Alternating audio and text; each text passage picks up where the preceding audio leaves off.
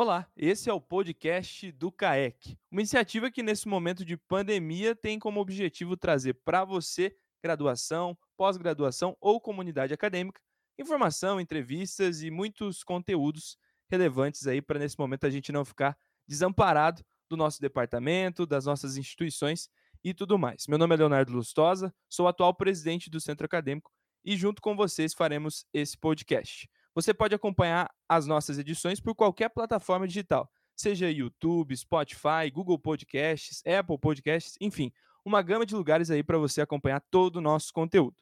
É, nós vamos conduzir por semana um episódio e o de hoje nós vamos dar início, não poderíamos ter outro convidado, senão o nosso coordenador de curso, que está por dentro de tudo que está rolando aí na universidade no sentido de atividades remotas ou não, essa mudança que a gente pode ter Hoje é segunda-feira, dia 4 de maio de 2020. Estamos gravando esse primeiro episódio com o nosso convidado, professor Oswaldo Mota Lima. Olá, professor, tudo bem? Obrigado por aceitar o nosso convite desde já. Tudo bem, tudo tranquilo, sem problema nenhum. Eu estou até com expectativa, ver o que nós podemos conversar. Show de bola. Queria convidar também os nossos amigos da diretoria de projetos do CAEC, eles que ah, nesse ano aí se inscreveram, participaram e agora fazem parte desse time do Centro Acadêmico de Engenharia Química. Boa noite, Giovana, tudo bem? Boa noite, pessoal. E o Gabriel Lucas, carinhosamente, o nosso Costela, está com a gente aqui também nesse podcast. Olá, pessoal, boa noite, tudo bom? Muito bem. Então vamos dar início aí com a nossa conversa, né, é, com o professor Oswaldo, que tem muito a, a, nos oferecer de conteúdo e também de história, né? A gente sabe que o professor tem um sotaque de carioca, tem toda aí uma ginga carioca, então não é paranaense, né, professor? Como é que foi a sua trajetória não, não. até chegar no interior do Paraná, em Maringá? É, eu brinco até muito com os alunos que sotaque quem tem são vocês. Né? O carioca é a língua brasileira, que eu brinco com a garotada. Né? Mas é fácil, é fácil realmente reconhecer a gente, né? É o tomate, como a minha esposa briga comigo aqui toda hora que eu falo tomate, murango, mas deixa para lá, né? São histórias. Ela falou, você não está no Rio, você está no Paraná. Eu falei, ah, mas eu vou continuar falando igual carioca, não tem jeito, né? Burro velho não tem mais jeito. Né? Os meus filhos é que misturam, né? carioquês com maringanês, aí eles vão levando.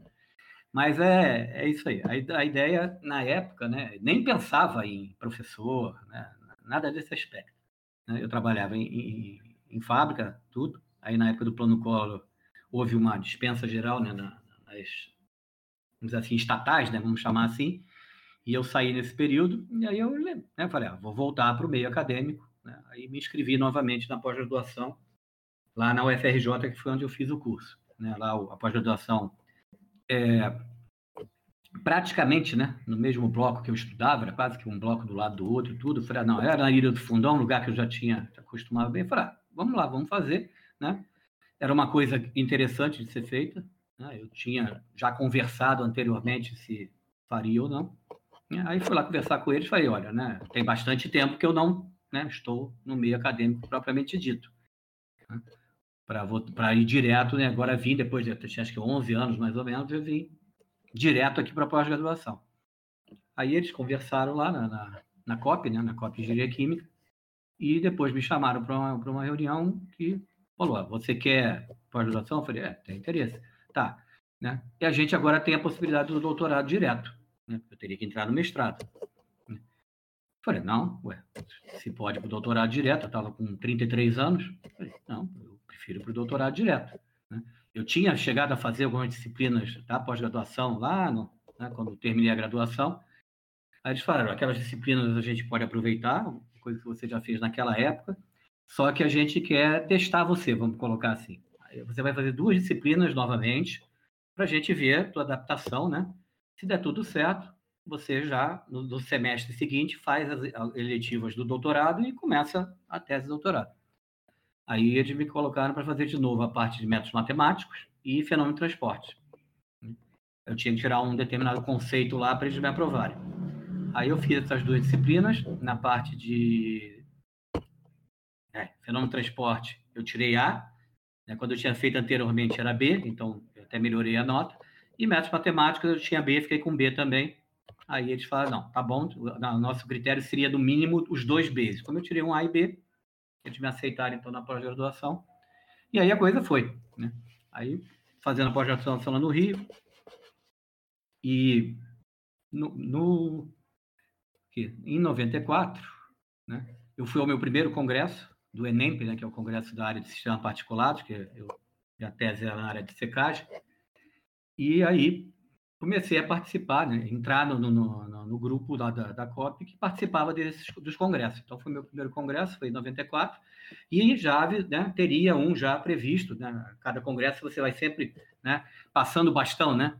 Quem está terminando aquele congresso passa o bastão para o próximo. E o próximo, né, por coincidência, não sei o que, que seria, ia ser aqui em Maringá, em 95. Aí eu tive um trabalho aprovado para esse congresso aqui de de Maringá em 95, né? vim para Maringá para apresentar. Nesse período, eu acho que foi até é, proposital, o departamento abriu inscrição para duas vagas para professor né, efetivo aqui na engenharia química. E o período de inscrição era exatamente o período, envolvia o período do ENEMP, né, do Congresso.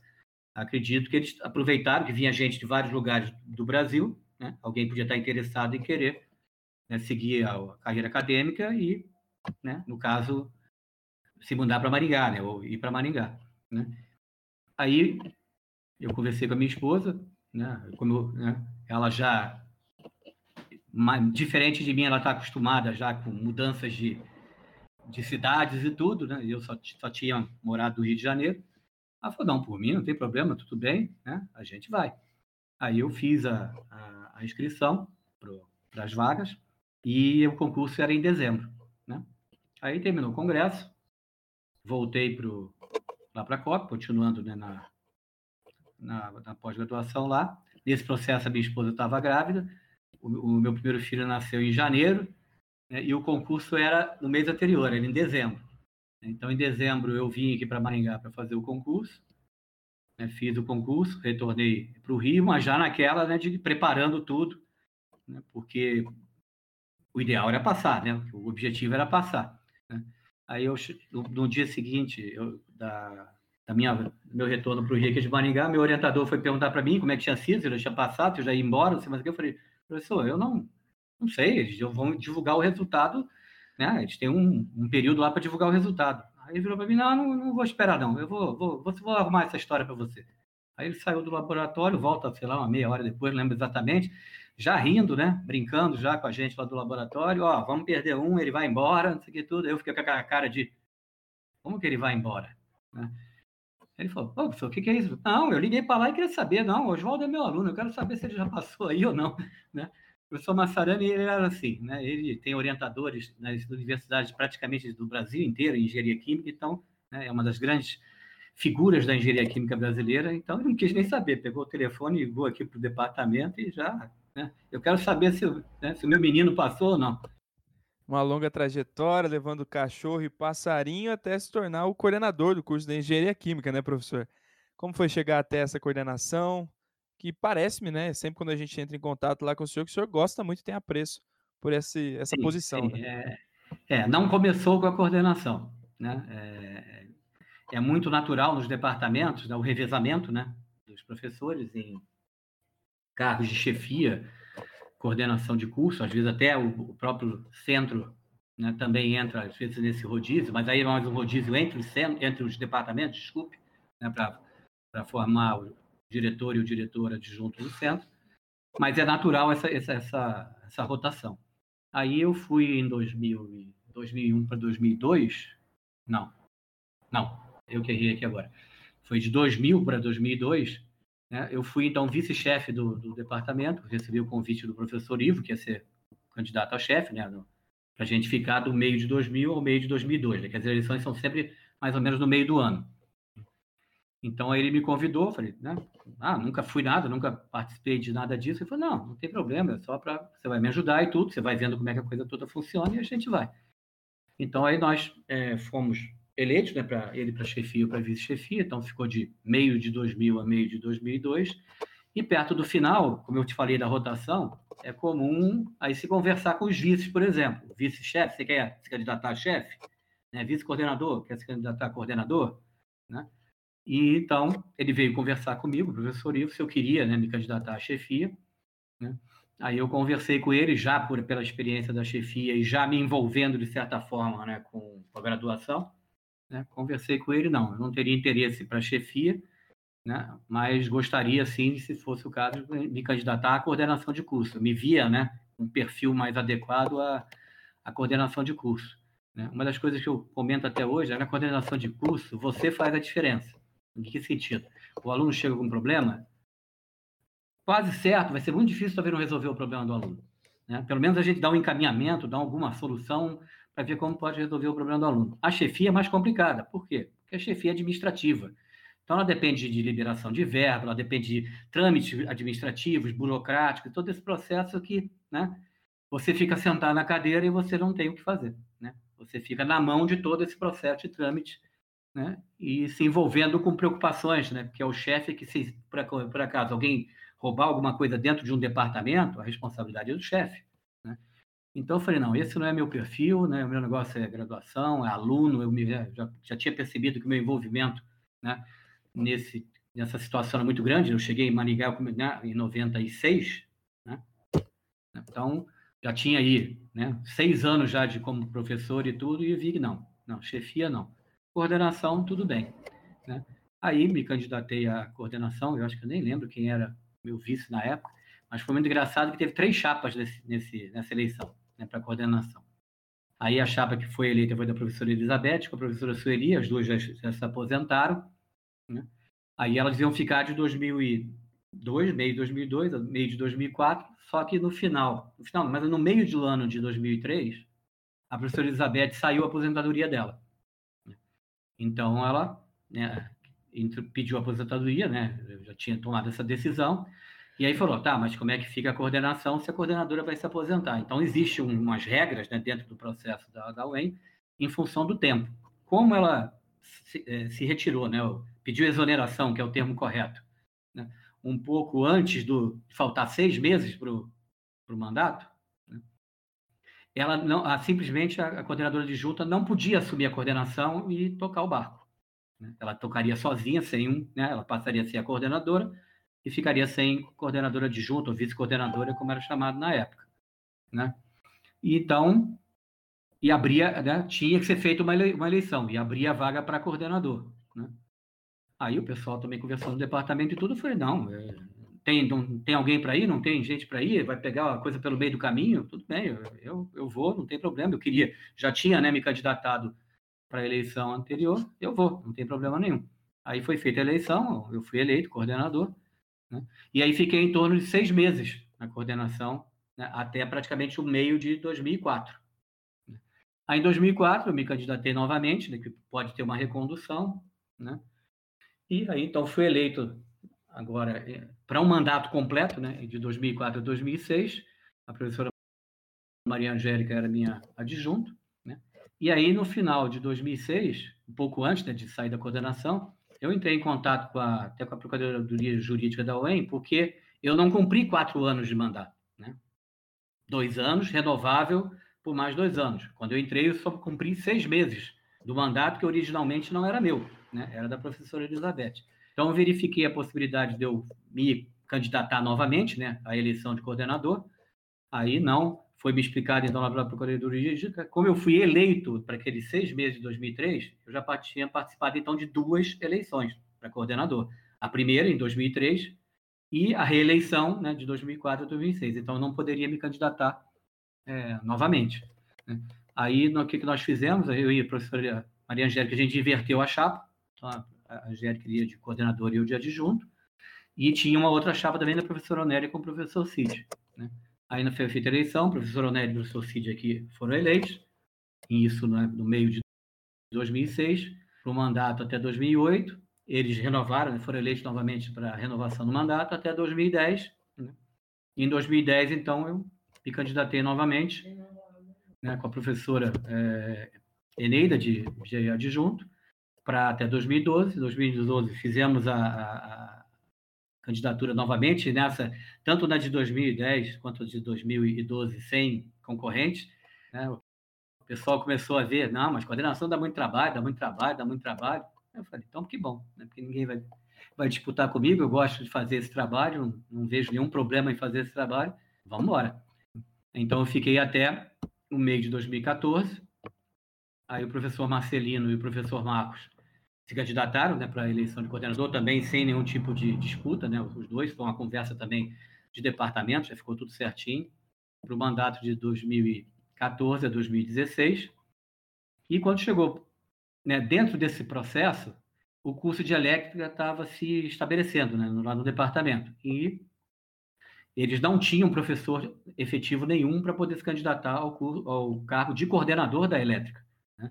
E esse processo ia ser em novembro. Né? Então, o processo da engenharia química tinha sido no, no para posse em julho, como quase todas as coordenações da UEM são em julho. Né? Então, a elétrica ficou atrasada no processo. Eles só foram fazer a eleição deles em, em novembro. Aí o, o, próprio pessoal do departamento, a gente conversando, a chefia veio conversar também, se eu não assumir, então, a da elétrica, né? Como eu sempre demonstrei que eu gosto do trabalho de coordenador, a elétrica não ia, precisava ter um coordenador, então eles vieram conversar comigo para assumir, então, em novembro né, de 2014 até novembro de 2016. Né? Eu falei, não, por mim não tem problema, tudo bem, é para ajudar. Se eu tiver alguma dúvida de tudo, eu converso com os professores da elétrica e a coisa flui. Aí, um pouco antes da eleição, o professor Cid veio conversar comigo, que ele tinha interesse também né, da coordenação da elétrica, né, ele queria fazer alguns trabalhos, ele já trabalhava com o pessoal da elétrica, orientando, orientando alunos de C, né, porque ele, na área dele, na engenharia química, é que mais se aproxima da elétrica, veio conversar comigo, eu falei, não, não tem problema, você quer ser o coordenador? Não, eu quero ser o coordenador. Tá bom, eu vou de adjunto para te ajudar, não tem problema nenhum. A gente vai. Então, aí nós entramos para a elétrica em, em novembro, dividimos mais ou menos as atividades, ele ficou mais preocupado em fazer o curso, né, se estabelecer atrás de professores, laboratório e tudo, né, ele se propôs a fazer esse envolvimento, e para ele poder se envolver plenamente disso, eu falei, então não tem problema, deixa a parte de horário, né, currículo, essas coisas daquele trabalho normal da coordenação, a gente brinca que é de todo dia, né, mais ou menos assim, né, você deixa isso que eu faço, não tem problema nenhum, faço isso, eu quero, então que você junto com os professores da elétrica, vamos botar esse curso para funcionar. Né? E ele conseguiu bastante coisa em relação ao curso de elétrica e tudo, laboratório, co contratação de professores, colaboradores também. Então, ele fez um trabalho muito bom com a elétrica, né? e eu fui ajudando ele naquela parte mais é, burocrática, vamos chamar assim. Né? E continuando a lidar com o aluno, que é o que eu sempre gostei de fazer. Né? Aí, vem 2016, meio do ano, Marcelino e o, e o do Marcos teriam que ou se candidatar novamente, né, ou é, iam sair. Né? A princípio, eles iam inverter a chapa, então estava tudo mais ou menos resolvido. Falei, não, eu continuo ajudando o sítio, né? porque a da elétrica era só em novembro. Aí um dia entrou pela minha sala lá, o chefe do departamento, acho que o professor Paulo na época, né? não lembro. Oswaldo, temos um problema aqui para resolver. Eu falei, o que, que é? Aí, os dois não vão mais para coordenação. Eu ainda dei uma paradinha assim naquela, né? Já que olhando assim, tá, já entendi, né? né?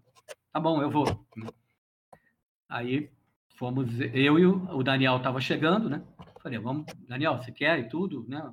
É bom porque eu vou sair depois, preciso de alguém com experiência. Né? E principalmente vocês mais novos, né? Porque o pessoal mais velho tá para se aposentar, tá preocupado até com mais com a pós. Né?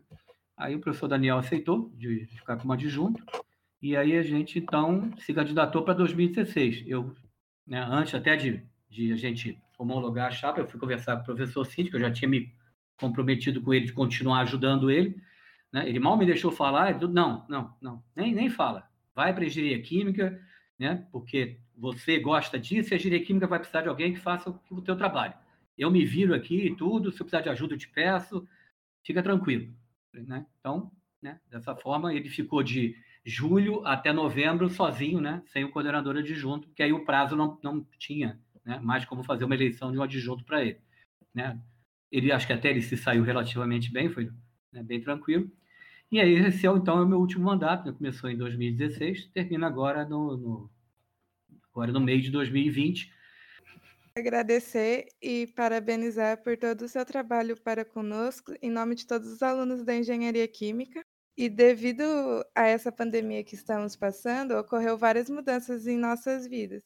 E a gente queria saber como está sendo a sua rotina de trabalho nesse período de isolamento social e o que você teve que mudar para se adaptar. É uma, é uma pergunta, acho que né, todo mundo, de certa forma, teve que se fazer, né? É, basicamente o que o EN colocou, né? E veio, veio da, do Estado, né? Do Conselho Estadual de Educação, a atividade presencial não tem. Então, não é só os professores né, não dando aula. técnicos também, tudo, né? Então a UEM praticamente foi quase fechada, né? Quase que, entre aspas, abandonada, né? Dentro dessa perspectiva. E foi implementado, então, por resolução né, da, da reitoria, o teletrabalho, né? Muitos, né, inclusive muitas empresas e outras atividades aí profissionais também passaram a trabalhar dessa forma. Né? Então, dentro dessa perspectiva do, do teletrabalho, em si, o trabalho da coordenação não ficou tão diferente assim. O que eu perdi era uma das coisas que eu mais gosto do trabalho de coordenação, é o contato com os alunos, né? contato direto, visual, né? olho no olho ali com os alunos. Mas o contato via e-mail, via WhatsApp, o que for, de certa forma, não parou. Tenho atividade de coordenação praticamente todo dia, desde que UE instituiu o teletrabalho até hoje. O trabalho de coordenador tem sido praticamente constante. Né? Obviamente que ele não ocupa o meu tempo todo né, dentro de casa. Né? Aí, o resto do, do, tempo em, em, relação a isso vai-se para o computador, vai-se para a televisão. Né? Eu tenho dois cachorros, eu, né, eu posso caminhar com eles, eu fico aqui caminhando na, na rua, né? aqui mesmo, né, no bairro, não vou para um lugar cheio de gente, óbvio, né? não, não, não tem nenhum sentido nisso. Então, há até uma distração para mim e para eles, que os coitados também ficam né, presos dentro de casa, né, igual a gente. Então, deu para organizar uma rotina relativamente tranquila, né? Não tem hora para dormir, não tem hora para acordar. Tem que fazer o trabalho que eu tenho que fazer de coordenação naquele dia. Hoje, por exemplo, não era de coordenação, mas eu tinha uma banca de doutorado. Duas horas, banca de doutorado. Então, não foi muito diferente se eu estivesse sentado na sala lá do, da pós-graduação, né, ouvindo a candidata e depois discutindo a tese dela. Foi exatamente igual. Né? Nesse aspecto, eu acho que até a, a, o teletrabalho nesse aspecto até fica bem, bastante interessante, né? Porque, pô, eu tenho que trazer um professor de fora, tá? Como é que tá o dinheiro aí? É? O governo não libera verba, né? Tá tudo apertado, vou trazer como? Não, ninguém mais traz ninguém, né? Simplesmente conecta lá, ele pode estar na China, no Japão, onde você quiser, conectou e a tese foi defendida tranquilamente, foi bastante tranquilo. A gente só perde os salgadinhos, os docinhos, né, que o candidato tem que levar, né? né? né? Mas aí ele não tem jeito. Aí a gente brinca com eles, ó, da próxima, né? Uma próxima vez você vai ter que trazer os salgadinhos para a gente. Né? Só vai ficar devendo, né, professor? Vai ficar devendo, tem que ficar devendo, claro, é, não, não tem jeito, né? Faz parte, né? Uh, a gente sabe que a universidade está vivendo um momento um tanto ímpar, sabe? Tipo, vai tendo que decidir se adota ou não as atividades remotas obrigatórias. Você que está muito envolvido, o senhor que está muito envolvido nisso, e principalmente, e principalmente no conselho, nos conselhos. É, qual é o seu posicionamento sobre o tema? Você é a favor? Você é contra? Como é que, como é que você pensa sobre isso? Uhum, então tá. É, realmente esse é o, é o ambiente Wayne né, do momento, né?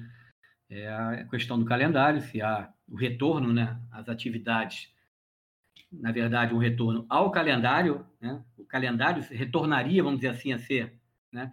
Utilizado como a nossa referência de trabalho, porque o calendário está lá, ele não foi nem suspenso, nem substituído, então o calendário que existe é o calendário que foi aprovado no final do ano passado.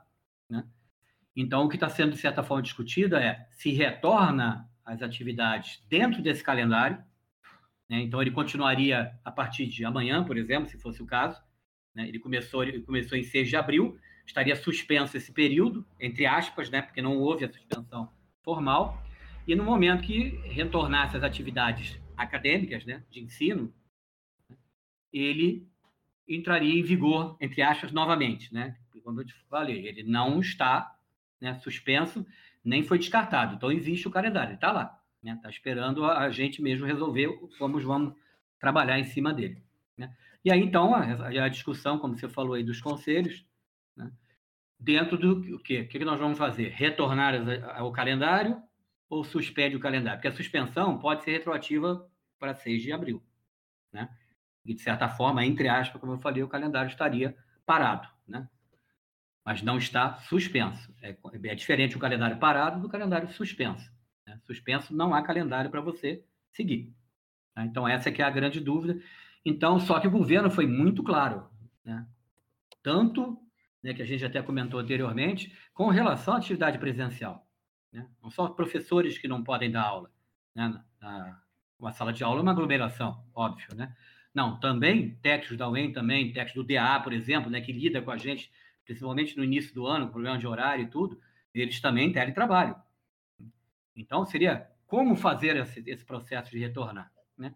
E na resolução na verdade é uma resolução, é uma deliberação, que eles chamam, do Conselho Estadual de Educação, aqui do Paraná, abre a possibilidade, né, até algumas escolas, escolas né, de, no, no ensino médio, né, ou no fundamental, nos últimos anos do fundamental, algumas né, escolas mandando tarefa para os filhos em casa e tudo, alguma coisa nesse sentido.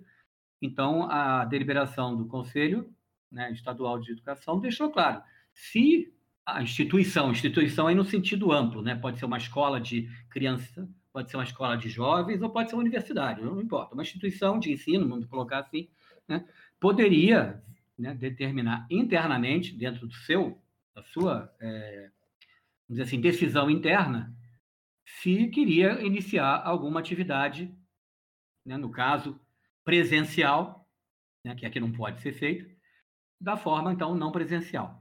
Ficou muito claro, inclusive, que não é EAD, o que o governo está colocando. EAD tem toda uma estrutura própria, um calendário próprio, tem as tutorias, tem os polos, tem todo um calendário de, de avaliações. Não é EAD. Às vezes o pessoal, a gente tem escutado muito, ah, então vai ter aula EAD? Não, não é aula EAD. Né? Não é aula EAD. É pegar uma aula presencial que era quadrigiz ou né, PowerPoint ou o que fosse, mas em sala de aula, professor e alunos ali né, debatendo o conteúdo em sala de aula. Né? Essas disciplinas, então, se a universidade assim aprovasse, poderiam ser é, feitas de forma não presencial, com limite até 40% da carga horária total de cada curso. Então, no caso da engenharia química, a gente teria que verificar qual é a 40% da carga horária total do curso de engenharia química, contando todas as disciplinas, inclusive as da matemática, física. Tá? Então, essa é a carga horária. Até 40% dessa carga horária poderia ser feita de forma não presencial. Então, essa seria a ideia inicial. Tá, mas o governo também foi muito claro: atividades de estágio e laboratório não podem ser feitas de forma não presencial. Aí a gente começou a entrar exatamente no que você falou aí, Leonardo, essa discussão toda. Porque dificilmente algum curso da UEM não tem atividade de prática.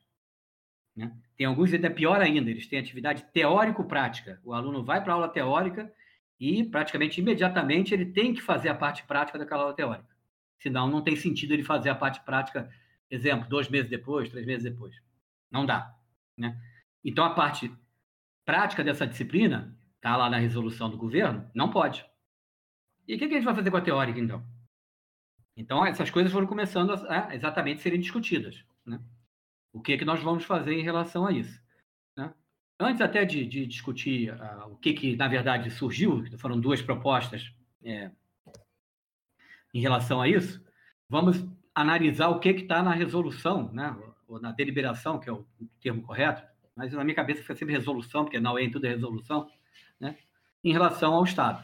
Né? Então, ele deu a oportunidade de se fazer disciplinas, né, no caso, obrigatórias, curriculares, presenciais, de forma não presencial. Tá? Então, isso ele deu oportunidade, não disse que tinha que fazer. Ele deu oportunidade, cada instituição resolve o que quer fazer. Aí a instituição, não pode ser o curso de engenharia química quer, o da física não quer, o da matemática quer, o da medicina não quer, é a instituição. Então a UEM tem que decidir o que ela vai fazer. Né? Então vamos lá, 40% dessas aulas vão poder ser dadas de forma não presencial. E os outros 60%? Esse professor que está na, na 60%, ele vai, não vai ter atividade para cumprir. Se o calendário vai ser, for reativado por conta dessas 40% de aulas não presenciais, se o calendário está ativado, a chefia do departamento tem que atribuir carga horária a todos os seus professores. Só 40% vão estar dando aula. Os outros 60% não, não vão ter carga horária. Professor da disciplina de laboratório, eu tenho duas, teria duas turmas de laboratório para mim esse ano, agora no semestre. Né? Eu não vou dar essas aulas. Então, eu perdi a carga horária dessas duas disciplinas. Né? Então, não é simplesmente vamos dar a, as disciplinas de forma não presencial, né? e então reativamos o calendário para fazer isso. Calendário reativado significa que departamentos têm que atribuir carga horária docente aos seus professores. E nós vamos ter carga horária docente para todo mundo. Então, vê, o próprio governo, eu acho que até ele foi bem claro nisso, a universidade vai tomar sua decisão. Então, se você. Não, vamos fazer o não presencial. O mundo tá, tem, né, tá, vai, vai caminhar para isso. Não tem jeito. Vai caminhar para isso. Tá? Mas não jogada como agora. Joga tudo em cima dos professores, dos alunos, de uma hora para outra, o prazo que tinha né, para se fazer isso era duas semanas, três semanas, né, e ficava um negócio realmente completamente, é, vou até usar essa palavra mais forte, absurdo de a gente pôr em prática. Né? Eu não tive treinamento para isso, para esse tipo de aula, vocês, como alunos, não tiveram treinamento para esse tipo de aula. E a pergunta também que foi muito discutida em relação ao assunto. Todos os alunos vão ter acesso às aulas não presenciais? Esse é outro problema. Só para agregar né, sobre essa pesquisa feita pela PEN, uma pesquisa que também é meio tendenciosa, né? Porque você dá um questionário que é respondido pela internet perguntando se as pessoas têm acesso à internet, ou seja, as que não têm, não responderam. Então, esse número é muito maior do que foi feito, né? Provavelmente dentro dos 30% tem um grande percentual de pessoas que não teve acesso nem ao formulário. Eu analisaria dessa forma, tá? Pode até ter alguém dentro dos 30% que teria o acesso, né? Mas provavelmente o número que não tem é maior, exatamente o que você colocou. Ele não teve nem condição nem de responder a pesquisa, né? Então, isso é uma informação, mas é uma informação, como você falou, ela pode ser tendenciosa ou não. Tá? Mas é uma informação. Acho que é melhor do que a gente não tivesse nada. Então, isso também acho que foi muito importante ter essa informação, até para poder decidir se volta ou se suspende. Né? Porque se a gente seguir o que está na lei, né, fica complicado a gente dar as aulas remotas. Porque se um aluno não tem, um é mil. Até fiz um comentário aqui, aquela história que tem em muitos esportes. Ah, mas a bola pegou 99% fora. Cara, 1% é dentro. Né? A bola que toca a linha, 1% da linha, ela é dentro. Não importa se ela é 99% fora. Né? Para a bola ser fora, ela tem que ser 100% fora. Então, um para a gente aqui, um vale mil. Né? Imagina mil, então. Se um aluno não tiver acesso, o que, que ele pode fazer? Ele vai à lei. É o que sobra para ele. Ele tem que ir na lei. Olha, eu não estou tendo aquilo que a lei determina que eu tenho que ter. Educação de qualidade. Qual é o motivo? Ele vai ter que, obviamente, expor os motivos dele. Senão, qualquer um né, liga lá para o MEC, ah, eu não tenho acesso. Né? Quero cancelar aqui o que a UEM está fazendo. Tá, é, não é assim. Né? Mas o aluno vai ter como comprovar isso. Isso é, é fácil de comprovar. Né? Então, um aluno que estiver nessa situação, ele tem, inclusive, o direito de fazer isso. E é uma das coisas que a gente tem colocado. Gente, imagina se isso acontecer. Como é que fica a universidade nessa situação? O quê? A universidade aprovou um, um, né, uma forma de trabalho que prejudica seus próprios alunos? Né? Fica complicado para a universidade uma situação como essa. Né? Sem contar as que a gente já comentou aqui antes. Né? E os professores que não, não poderiam dar né, a disciplina de forma remota porque estão fora dos 40%. Vão ficar sem carga horária? Isso tem que ser justificado depois da né, a secretaria. Né? Todo ano tem né, o levantamento, cada departamento tem o levantamento da carga horária de seus professores. Isso é lei. Aí o que, que escreveram esses professores? Nada? Quer dizer, ele não está fazendo nada? Ah, mas ele não está fazendo nada porque a lei diz que só 40% pode. É, a lei diz que 40% pode se você quiser fazer, mas tem uma outra alternativa. Né? Então agora vamos entrar na outra alternativa. Né? que dentro da, da proposta lá, inicial é ou para ou segue. Né? Então, a gente está discutindo agora se seguir, quais os problemas que teria se seguir. Né? Então, agora vamos ver, então, quais os problemas ou soluções se a gente suspender o calendário. Então, agora é o outro lado. Né? É, eu defendo a suspensão do calendário. Agora vamos conversar o que eu farei, o que, que poderia ser ruim, o que, que poderia ser bom suspendendo o calendário. Tá? Então, talvez a primeira que é a mais simples de todas. Se 40% vão dar aula não presencial e 60% não, e todo mundo que é professor de aula prática não vai poder dar, quando que esses professores vão poder dar aula? Quando retornarmos da crise. Ah, mas quando retornar da crise, o cara que está lá na não presencial já acabou a matéria dele. Ué, então que calendário que a gente está, então? O calendário de quem fez não presencial ou o calendário de quem não fez não presencial? Então é o que a gente usa muito dessa palavra assim. É, vai ser uma bagunça de calendário porque ele vai ter mais uma data para começar, mais uma data para terminar o primeiro semestre, mais uma data para terminar o final do ano. Então, como operacionalizar isso? Até o próprio TA, coitado, né? Como é que vai operacionalizar tudo isso? Eu aposento, né? Então, esse seria um, né, um primeiro ponto. Né? Suspender calendário é legal? Claro que não é. Eu, né, mais cedo que a gente conversando, eu falei do que eu, né, por que eu estou na coordenação, tantas vezes eu fui. Né? É a convivência com vocês, com os alunos E esse ponto eu estou sentindo. Né? Mas não tem jeito. A gente não tem. Não, não vamos poder fazer isso. Vamos fazer o que nós estamos fazendo agora. Vamos conversar online, vamos fazer né, atividades online. Então, foi isso que um grupo pensou. Nós não vamos suspender no sentido que ninguém vai fazer nada. A ideia desse grupo é suspender as aulas obrigatórias presenciais. Né? Porque vários professores né, desse grupo, né, alguns são bem né, é, fortes nessa posição, não querem que os, seus alunos tenham aula não presencial. Né? Aquele curso optou por essa forma, direito do curso. Né? Então, nós tínhamos que ter uma resolução agora da UEM que pelo menos flexibilize essa história. Ah, você não quer dar nenhuma não presencial? Beleza, coordenador, beleza, departamento. Quando retornarmos, vocês vão começar tudo do zero, como se fosse um ano comum. Ah, você, departamento, gostaria de fazer atividades não presenciais com seus alunos? Ah, aí é que, talvez seja o ponto-chave de toda a discussão. Porque tem gente que quer fazer essas atividades não presenciais, mas com as obrigatórias também. E tem gente que acha que obrigatória não pode ser feita não presencial. Então, basicamente, o que, que a gente pensou, né, e já foi discutido no, CEP, mas aí houve pedido de vistas, então o processo né, volta agora essa semana. Tá? Atividades não presenciais. O que podemos fazer? Cursos, palestras, seminários, podcasts, né? lives, é, videoconferências. Ah, mas sobre o que, professor? Sobre engenharia química, no nosso caso, sobre medicina, na medicina. A medicina, então, pode explorar todo esse processo da pandemia, a enfermagem.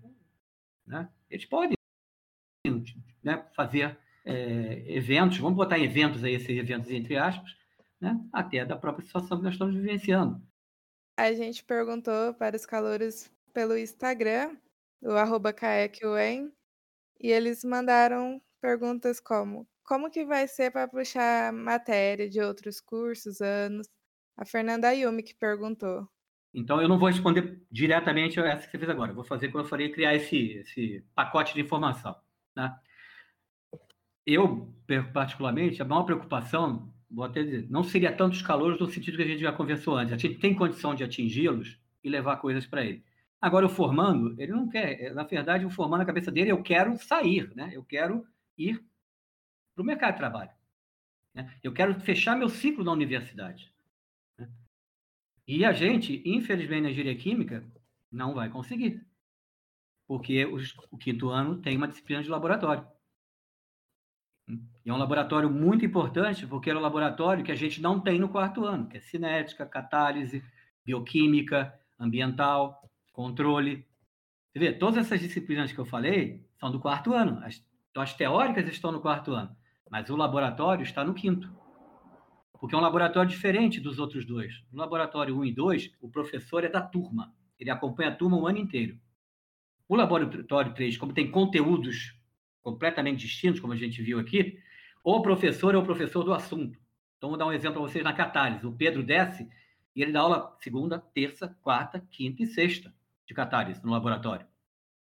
Eu, que sou professor do Lab 2, eu desço, faço a prática daquela, daquele, daquela semana. A próxima semana, quando eu entrar no laboratório de novo, é outra prática. O Pedro não, ele vai entrar vários dias, duas, acho que ele fica duas semanas direto, dá 10 aulas de catálise e vai embora. Aí vem quem? Vem o Oliva da bioquímica, ou vem o CID para dar controle. Né? Então é um laboratório completamente diferente da, daquela visão que a gente tem de disciplina laboratório. Tem o professor e a turma, né? como vocês têm física experimental 1 e 2, física experimental 3 e 4, laboratório de química. O nosso laboratório do quinto ano, ele não funciona como esses outros laboratórios. É um laboratório de conteúdo. Então, cada conteúdo vocês vão ter um professor diferente. E aí não tem jeito de a gente fazer isso de jeito nenhum, até porque o próprio governo disse que né, laboratórios e práticas não pode ser feito tão presencial. Né? Então, nós já teríamos esse problema para colocar na mão do, do, dos formandos, infelizmente. Né? O governo não, não dá essa oportunidade. Né? Então, o que pode ser feito? Vamos pensar então assim agora. Né? O que pode ser feito? Aí entra a sua pergunta. Fazer disciplina de outros cursos. Talvez eu sei porque talvez ela perguntou né? Porque ano passado, retrasado, anteriores, né? Os alunos têm poder de fazer isso. Ah, eu gostaria de fazer aquela disciplina da produção. Vai lá, conversa com o coordenador da produção, Ele autorizou, você vem para cá, eu matriculo você na optativa 1 ou na optativa 2. Tanto faz. O sistema lá é que escolhe, da, do DA. Tá? Mas tem que ir lá, tem que pedir autorização, tem que vir para mim ou para o Daniel, e a gente autoriza aquele pacotinho igual troca de turma. É, não é diferente.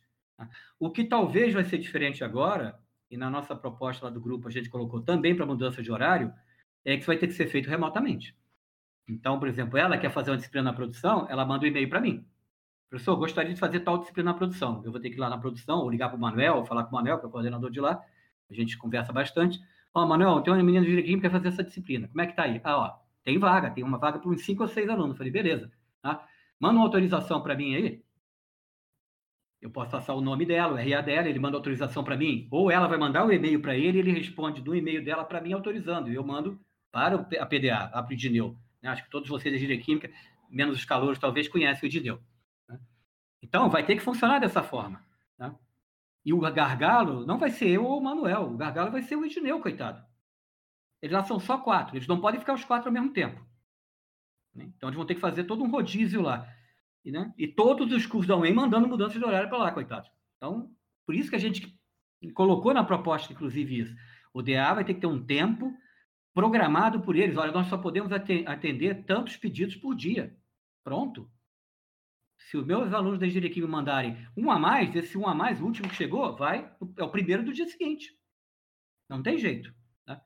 Então, acho que nesse aspecto, eu vou até brincar com ela. Ela não vai ficar andando para lá e para cá procurando disciplina. Ela vai fazer isso por e-mail. Ela vai mandar um e-mail para mim, ou até se ela já sabe qual é a disciplina, já sabe qual é o curso, pegou o e-mail do coordenador de lá, já manda direto para o coordenador de lá. Acabou. Quer fazer uma da farmácia? Manda para o coordenador da farmácia. Né? É isso que a gente ainda vai definir com o DA como vai ser feito. Nesse caso de outro curso, né, o, já houve uma primeira tipo, conversa com, com o DA, inclusive o professor Manuel da produção, que eu, que eu citei aqui, participou dela. Né? Já está mais ou menos organizada. O ponto que ainda está faltando é esse, quando o aluno precisar pedir disciplina de outro curso. Não só para formando, né, que que é usar computativa, conflito de horário. Conflito de horário, como é que a gente vinha resolvendo conflito de horário? Procura em outro curso para a gente poder tirar aquela do horário e abrir espaço para uma outra disciplina.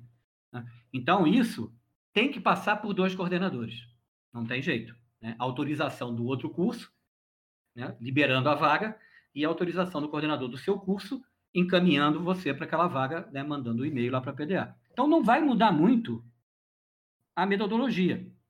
Né? O aluno é que não vai mais entrar na fila lá do Manuel, que a gente falou que já teve fila, vai ficar cinco horas na fila, coitado dos alunos. Ali engenharia química também, às vezes, chega perto disso. Acho que não tanto cinco, mas sei lá, três horas. Isso ainda não né? Então, esse processo, eu acredito que até nesse ponto ficou mais fácil para os alunos, no sentido de ficar né, perambulando pela UEM, atrás de vaga. Onde eu vou conseguir vaga, pelo amor de Deus? Né? Não, isso não é, tem jeito, né? vai ter que ser feito via, via e-mail. Agora, como vai ser organizado, por exemplo, em relação à PDA, quantos a gente pode mandar cada curso por dia, nós vamos ter que deixar isso ainda arrumadinho. Ainda não está arrumadinho ainda, até porque o próprio CEP ainda não decidiu se suspende ou se continua. Né? Vamos colocar assim para ficar mais fácil. Né? Então, houve a conversa com o DA e o DA já tem todos os horários de vocês. Se vocês já quiserem tranquilizar os alunos, vão passando para eles. Todos os horários da UEM já estão prontos desde 18 de março.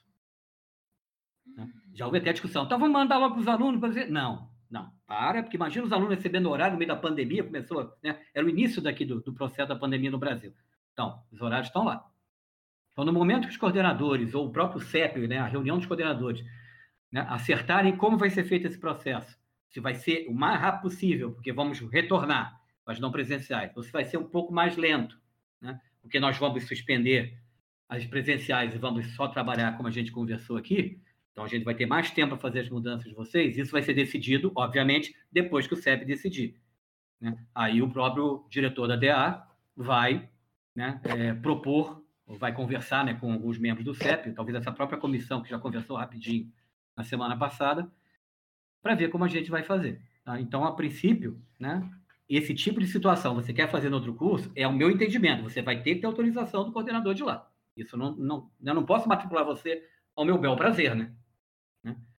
Então, isso a gente não pode fazer. Como isso vai ser feito? Eu acredito que e-mail deve ser a forma mais fácil. Tá? Mas também não vou deixar, por exemplo, de um aluno mandar para mim, sei lá, pelo WhatsApp, alguma outra ferramenta, Tá? O que eu tenho que ver é com a PDA, como a PDA vai receber o que eu vou mandar para ela. Vamos dizer que a PDA define, não, professor, tem que ser por e-mail. Eu já uso e-mail com o Edneu há muito tempo. Né?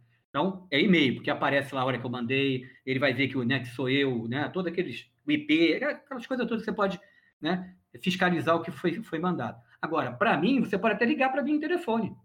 Vou fazer a brincadeira aqui que a gente apelidou de ping-pong. Funciona mais ou menos como bate-bola, jogo rápido da Maria Gabriela, não sei se conhece. Ah, acho que sei, acho que sei. Ah, isso, aqui é, isso é terrível, hein? Isso aí é terrível. Ih. Ah, vai ser leve, vai ser leve. Vamos lá. Pode começar? É, é, agora, é agora que vocês vão me pegar, né? É agora que vocês vão me pegar. Ah, tá Manda aí, ué, o que eu vou fazer? Uma música que você gosta. Rock and roll e rock and roll progressivo ainda mais. Ah, legal. Uma cidade, professor.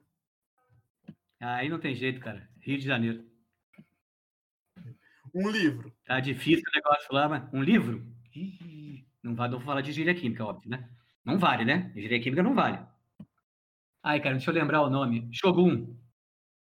Shogun? Muito bom. Shogun. De James Clevel, se quiser ler, recomendo. São dois trabucões enormes, mas é muito legal. Uma comida, Oswaldo. Xiii, uma comida. Pizza. Camarão. Ah, camarão não. Camarão é para. É, a minha esposa, camarão. Não, eu gosto, mas eu gosto de camarão, óbvio. Mas se for pizza de camarão, melhor ainda. Ué. Um, um, conteúdo da engenharia química, uma matéria da engenharia química. Ah, você quer que eu responda o quê? O que você quer que eu responda para você? você Pô, só posso responder uma coisa só, né, cara? Operações unitárias, né? Não, é que tá tirando até a brincadeira. A gente brinca com o pessoal. Foi onde a engenharia química começou, nas operações unitárias. Só dizendo isso, acho que já basta, né? Ó, não, ah, não, vocês vão divulgar isso para todo mundo. Né? Os professores de cinética vão brigar comigo. Ah, meu Deus. Professor, um hobby. Um hobby? É, eu acho que eu, talvez eu tenha errado lá na hora do esporte, né? Posso trocar?